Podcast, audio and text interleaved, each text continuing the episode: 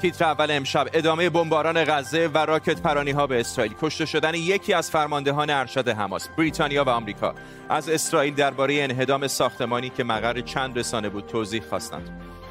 نماز جمعه به امامت خامنه در بیت المقدس خواسته مشاور رهبر جمهوری اسلامی علی اکبر ولایتی در تماس تلفنی با دبیر کل جنبش جهاد اسلامی فلسطین و برای اولین بار فایل صوتی از علیرضا فاضلی منفرد جوان همجنسگرای اهوازی که به دست خانوادهش کشته شد که در آن از آرزوهایش برای مهاجرت می‌گوید. به تیتر اول خوش آمدید.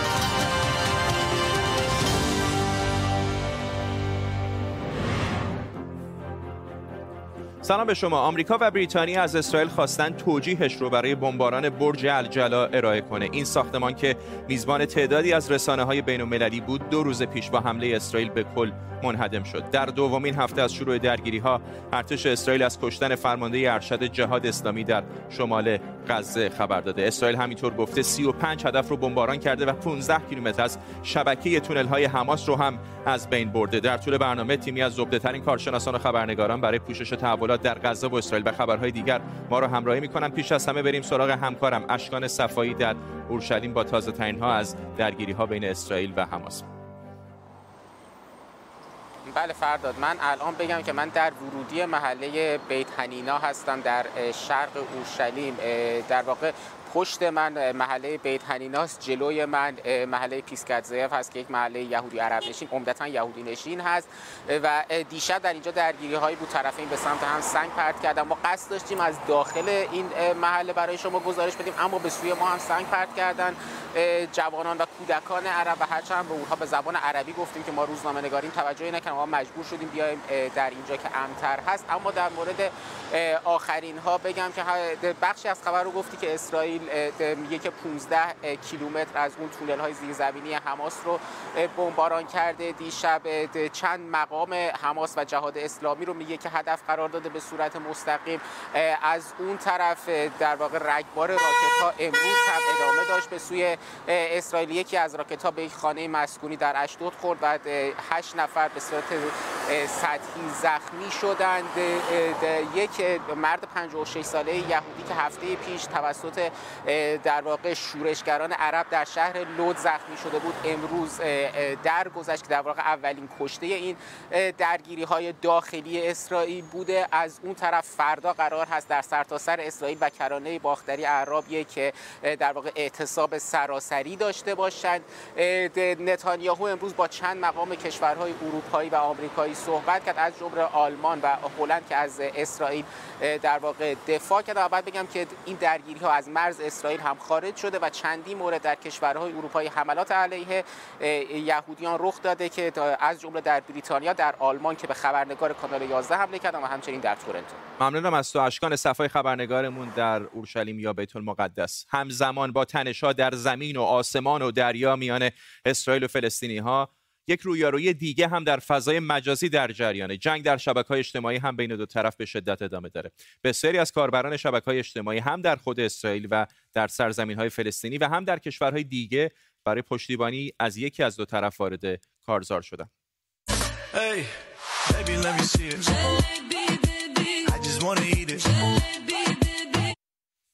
این آمار استفاده رسانه های اجتماعی. همطور که می‌بینید بعد از فیسبوک، تیک تاک و اینستاگرام بیشتر از بقیه طرفدار دارن. توی این مدت هم توی اینستاگرام تعداد زیادی تصاویر زنده درباره تظاهرات یا بمباران غزه بوده.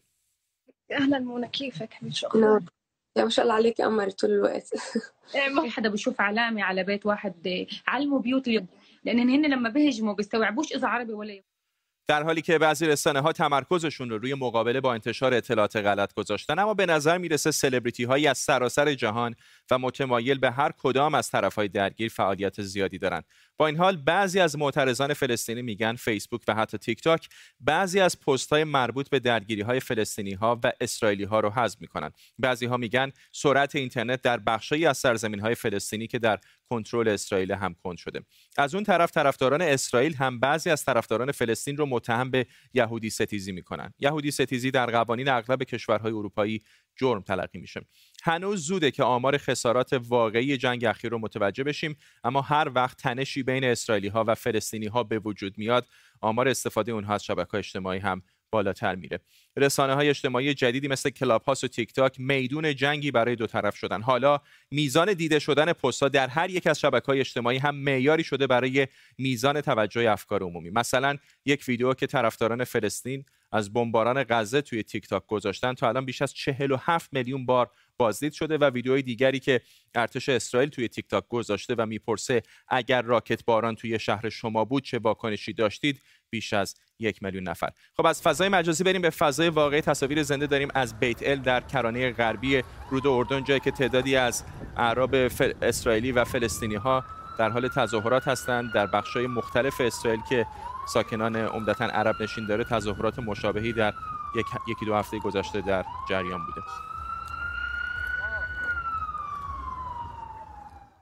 در خبری دیگه مرتبط با تحولات غزه مشاور رهبر جمهوری اسلامی علی اکبر ولایتی در تماس تلفنی با دبیر کل جنبش جهاد اسلامی فلسطین زیاد نخاله. ابراز امیدواری کرده که به زودی نماز جماعت به امامت علی خامنه‌ای در قدس برپا بشه. این گروه اخیرا از حکومت ایران برای موشکهایی که در اختیارش قرار داده تشکر کرده بود. آرش عزیزی پژوهشگر تاریخ در دانشگاه نیویورک از نیویورک با ماست آقای عزیزی کلا نقش ایران رو در این تحولات اخیر چطور دیدید؟ حالا به جز همین حرفایی که آقای ولایتی زده چقدر حضور ایران پررنگ بوده؟ ایران از ابتدایی که روند صلح بین فلسطینی ها و اسرائیلی ها آغاز شده جمهوری اسلامی متاسفانه نقش مخرب و ضد صلحی بازی کرده و خب این مسئله مورد اشاره خیلی از فلسطینی ها هم قرار داره. حالا اگه به تاریخ هم برگردیم از قبل از انقلاب هم به حال خیلی از فلسطینی ها راضی نبودن از دخالت اسلامگرایان ایرانی در مبارزشون ولی بعدش که با حکومت با در واقع حمایت حکومت هم همراه شد. تنها دلیلی که امروز حماس و جهاد اسلامی بخصوص جهاد اسلامی که گروه واقعا کوچک و حاشیه‌ای بود می‌تونن این همه قدرت نظامی داشته باشن و در ضمن درگیری بکنن این گونه که حمله بکنن به غیر نظامیان و اینها جوری که سازمان اصلی فلسطینی سالهاست به چنین چیزی اعتقاد ندارن. تنها دلیلش این است که جمهوری اسلامی به اینها سلاح میده و شما خودتون رو بذارید جای یک فعال فلسطینی که خب مبارزات مدنی مردم رو دارید مبارزات روشنفکری رو دارید مبارزات هنری رو دارید و در کنار این یک حکومت واپسگرایی مثل جمهوری اسلامی میاد و تسلیح نظامی می‌کنه این گروه های گروه های رو که عملا اپوزیسیون درونی رهبری فلسطینی هم هستن. بنابراین از زاویه در واقع از زاویه افراد مترقی فلسطین هم که نگاه بکنیم نقش جمهوری اسلامی در این زمینه خیلی منفی هم است و در دوران اخیر من در ضمن دیدم بسیار از فلسطینیان تاکید کردن در فضای مجازی که حکومت ایرانی که از کشتار مردم در سوریه دفاع کرده جایی برای دفاع از آرمان فلسطین نداره از نظر اونها چون سوری ها و مردم سوریه را متحد خودشون می‌دونن. ممنونم از شما. آرش عزیزی پژوهشگر تاریخ در دانشگاه نیویورک از همین شهر با ما. اما همچنان مرتبط با تحولات اسرائیل و فلسطینی ها و در زیر ذرهبین امشب می‌پردازیم به یکی از پرمناقشه ترین نقاط روی زمین جایی که واقعیت و افسانه در هم گره خورده. تقاطع سه دین اسلام مسیحیت و یهودیت. امشب حرم الشریف یا کوه معبد رو زیر ذرهبین می‌بریم.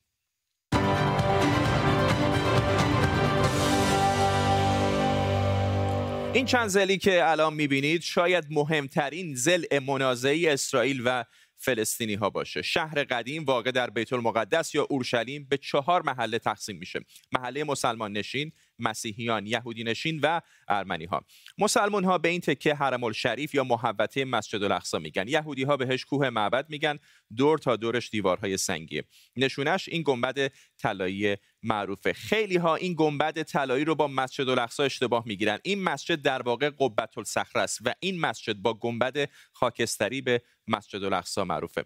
این پایین هم دیوار غربی یا ندبست که محل عبادت یهودیانه. بیایید از این دیوار شروع کنیم. مسلمون ها بهش براق میگن و یهودی ها دیوار ندبه یا غربی. در باور بسیاری از مسلمانان پیامبر مرکبش براق رو به این دیوار میبنده برای عبادت به محوطه مسجد الاقصا میره و بعد به بهشت میره یا همون معراج معروف پیامبر.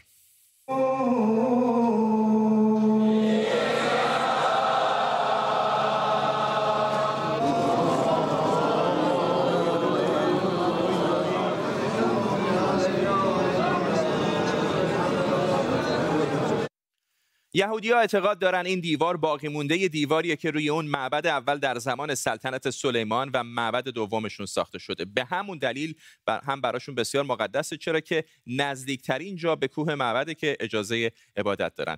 اگر از نزدیک نگاه کنید یادداشتهایی می‌بینید که یهودی ها به امید اجابت روی اونها دعا نوشتن و بین شکافای سنگ می‌ذارن.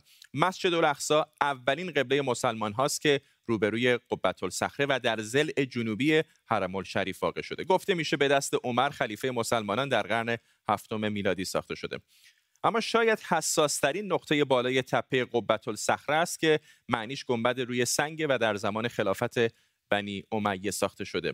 میگن یکی از قدیمی ترین عبادتگاه های مسلمانانه. اگر یادتون باشه عکسش روی صد های ایران هم بود و دلیل اینکه چرا اینقدر مناقشه برانگیزه اینه که بعضی یهودی ها اعتقاد دارن اینجا در واقع بقایای مکان دو پرستشگاه قبلیشونه که بار اول به دست امپراتوری بابل و بار دوم به دست امپراتوری روم از بین رفته و با ساخت معبد سوم امکان ظهور منجی فراهم میاد.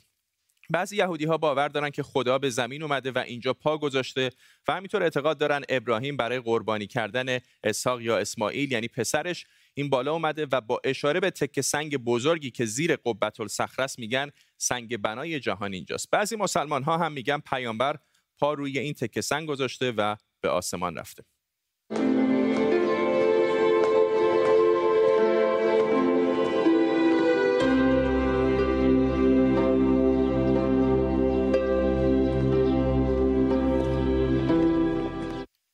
اما چه کسی اینجا رو کنترل می‌کنه؟ طی جنگ شش روزه بین عرب و اسرائیل در سال 1967 یا 1346 شمسی اسرائیل اورشلیم شرقی و حرم الشریف یا کوه معبد رو اشغال کرد و نزدیک به 300 هزار فلسطینی رو از خونه هاشون بیرون انداخت. از 1967 به بعد و طی مذاکرات با اردن اداره داخل حرم الشریف به سازمان اسلامی تحت کنترل اردن سپرده شد. همه من جمله یهودیان اجازه بازدید از این مکان رو دارن اما فقط مسلمان ها اجازه عبادت و برگزاری نماز دارند محل عبادت یهودی ها همون دیوار غربی یا ندبه است پلیس اسرائیل هم برای برقراری امنیت بیرون اینجا حضور داره. با این وجود بارها میان فلسطینی ها و اسرائیلی ها درگیری های پیش اومده و پلیس اسرائیل وارد اینجا شده. شاید مهمترین این درگیری ها سال 1379 اتفاق افتاد. در اون سال آریل شارون که اون موقع رهبر حزب مخالف دولت بود تحت حفاظت صدها پلیس اسرائیلی وارد محوطه مسجد الاقصا شد و بعد از پایین اومدن از تپه گفت که کوه معبد در دستان ماست و در دستان ما خواهد موند. ادعای تحریک کننده که فلسطینی ها را عصبانی کرد و منجر به شروع انتفاضه دوم فلسطینی ها شد. نتیجه حدود سه هزار فلسطینی و نزدیک به هزار اسرائیلی قربانی این جنگ شدند.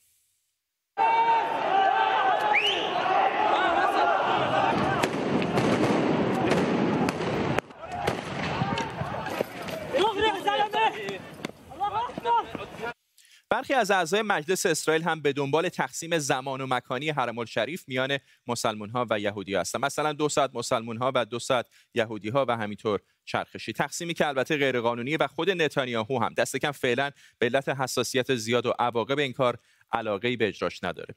حرم الشریف حالا به مکانی برای دامن زدن به جدایی مذاهب و هویت ها تبدیل شده. هرچند با توجه به پیشینه تاریخیش می‌تونست مکانی برای ایجاد هویتی چند تکه و وست کردن انسانها به همدیگه باشه.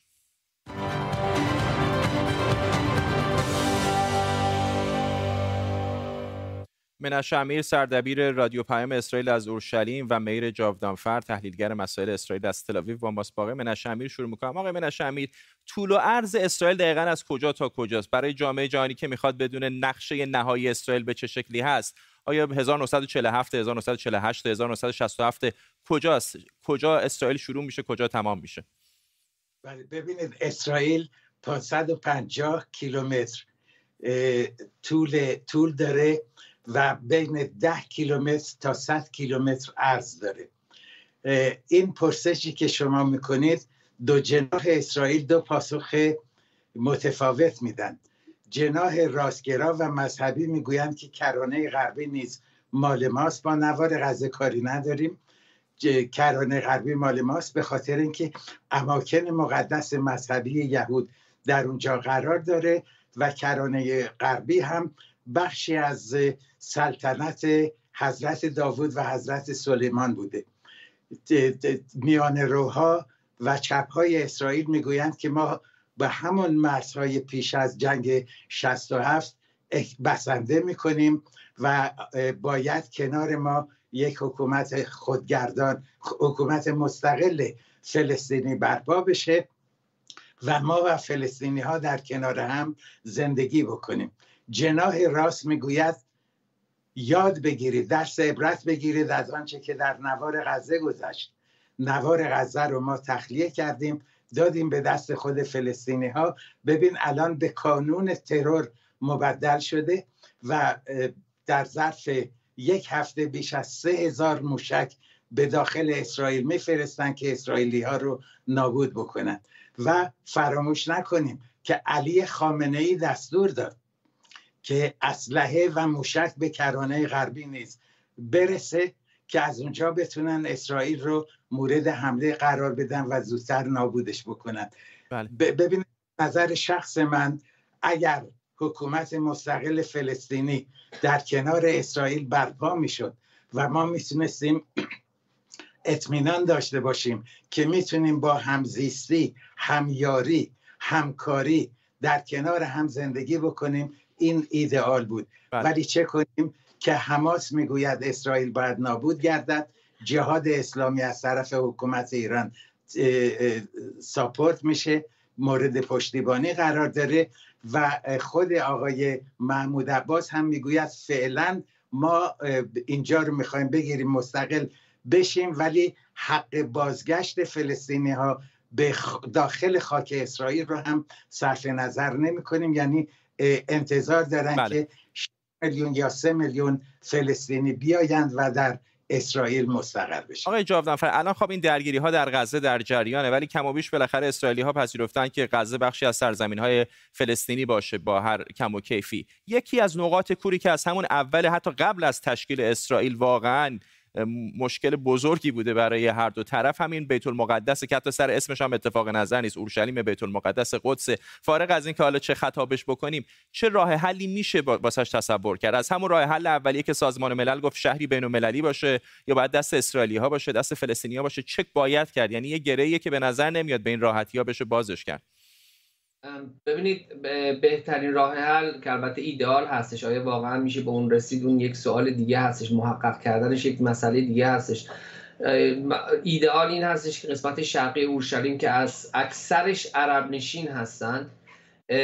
اونها قسمتی از پایتخت آینده فلسطین بشه قسمت غربی اورشلیم مال اسرائیل. و اماکن مقدس مثلا دیوار ندبه زیر نظارت اسرائیل و مسجد الاقصا همین الان هم متولی مسجد الاقصا الان دولت اردن هستش. اینطوری ما بتونیم تقسیم بکنیم. ولی مسئله اورشلیم یک قسمتی هستش از یک قسمتی از تو این فرمول بسیار یک عاملی هستش در یک فرمول بسیار سخت برای رسیدن به صلح که هم ما در اسرائیل اشتباه کردیم تا الان. هم فلسطینی ها کاری که باسی الان کرد برای اینکه آرامش برگرده به اورشلیم و به نقاط دیگر کشور اسرائیل و مناطق فلسطینی این هستش که اول از همه ما باسی روابط خودمون رو در خود کشور اسرائیل با اعراب خودمون بهبود ببخشیم. این سیاست های تفرقه آمیز آقای نتانیاهو بوده که باعث شد که الان ما این مشکلات رو داشته باشیم در سال در انتخابات سال 2015 در مارس آقای نتانیاهو گفتش که مردم برید رای بدید چون اعراب دارن می‌رسن پای صندوق رای یعنی اینکه اعراب مثل ایشون مثل اینکه اعراب دش... مثل دشمن داخلی هستن تقریبا من اونها رو توصیف کرد. و بایستی سعی بکنیم که در عین حال در اورشلیم در خود شهر اورشلیم اماکن مقدس به خصوص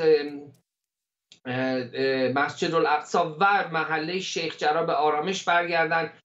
و این قانونیه که اخیرا داشتیم به خصوص در منطقه شیخ جرا ما اون رو فعلا متوقف بکنیم و, و, و ولی چیزی هم تمام این کارا رو بکنیم. به نظر من هیچ وقت باعث نخواهد شد که حماس دست از دشمنی از اسرائیل برداره. ولی اقداماتی هستش که ما در اسرائیل می‌تونیم انجام بدیم که تنش رو پایین بیاریم.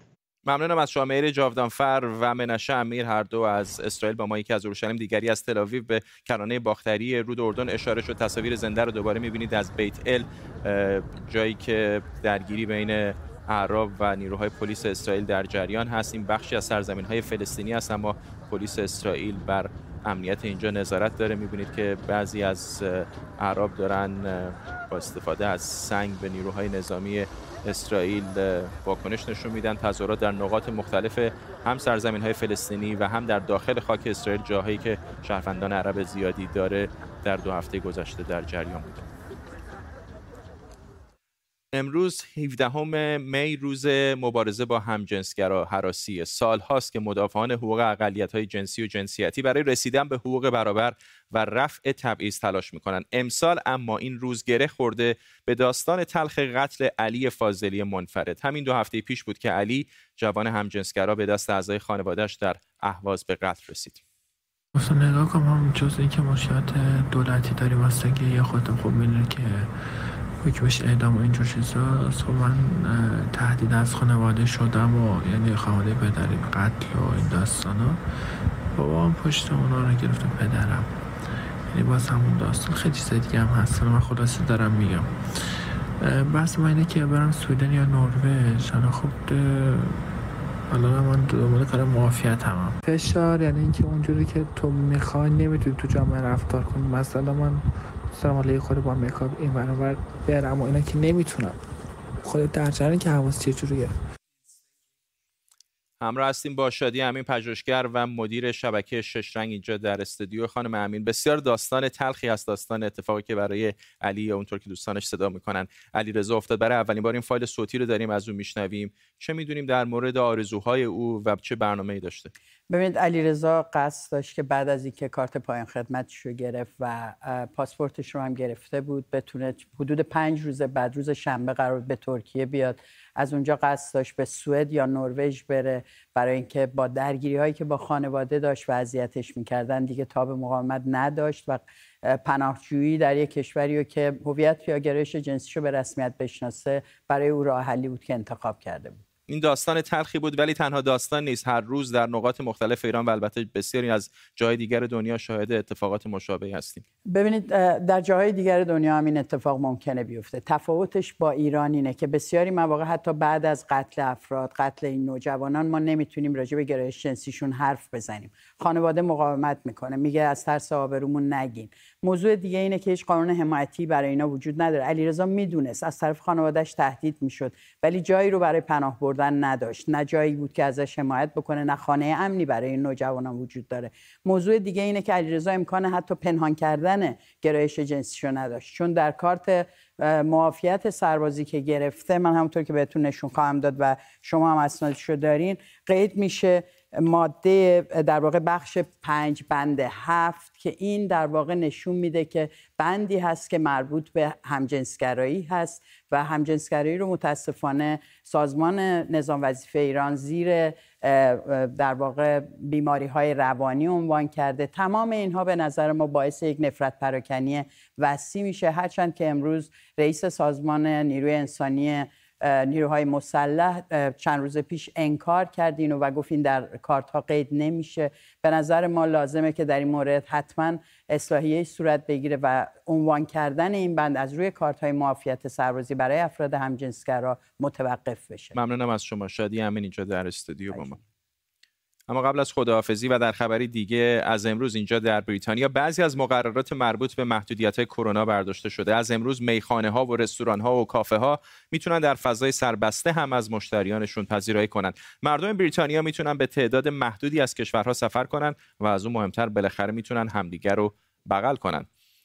بردیا افشین همکارم از لندن با ماست. بردیا از فضای شهر بگو که الان بسیاری می‌تونن در داخل کافه و رستوران ها برن و در مورد نگرانی ها بگو چون جاهای دیگری مثلا مثل تایوان هم بوده که کم و بیش باز کردن و یهو ناگهان تعداد موارد ابتلا رفته بالا. فرد از اولش سیاست های دولت بریتانیا سیاست های محتاطانه بوده و اونها برنامهشون قدم به قدم مرحله به مرحله بوده برای بازگشت به اون دوران معمول پیش از همهگیری. و این قدم قدم بسیار بزرگه ولی همچنان به نظر می‌رسه محتاطانه برداشته شده. اینو در صحبت‌های نخست وزیر وزیر بهداشت میشه شنید. اما همونجوری که تو گفتی الان این تو این قدم بزرگ مثلا مدارس مراکز بهداشتی مراکز آموزش عالی باز شدن. همچنین مراکز تفریحی سینماها سالن‌های کنسرت تئاترها. و مردم هم می‌تونن در کشورهای بریتانیایی عمدتا چه در اسکاتلند چه در ولز چه در انگلستان بتونن در محیط های سربسته معاشرت کنن. اما محدود به شش نفر از خانواده های محدود. مثلا در جایی که من قرار دارم یک رستوران ایرانی به اسم ارم در غرب لندن مردم می‌تونن بیان. اما واقعیت اینه که مشاهدات من و عدد و رقم نشون میده که استقبال اونقدر گسترده نبوده و به نظر می‌رسه مردم به توصیه های مقام مقامات رجوع کردن. چرا که اونها میگن درسته که در واقع این قدم بزرگ رو برداشتیم اما نگرانی ها از بروز و ظهور این گونه جدید ویروس هندی وجود داره و مردم باید محتاط باشن و به نظر میسه که محتاط هم هستند. ممنونم از تو بردیا افشین. همکارم در مرکز لندن به ترتیب می‌رسیم به پایین تیتر اول امشب. تا برنامه بعدی بدرود.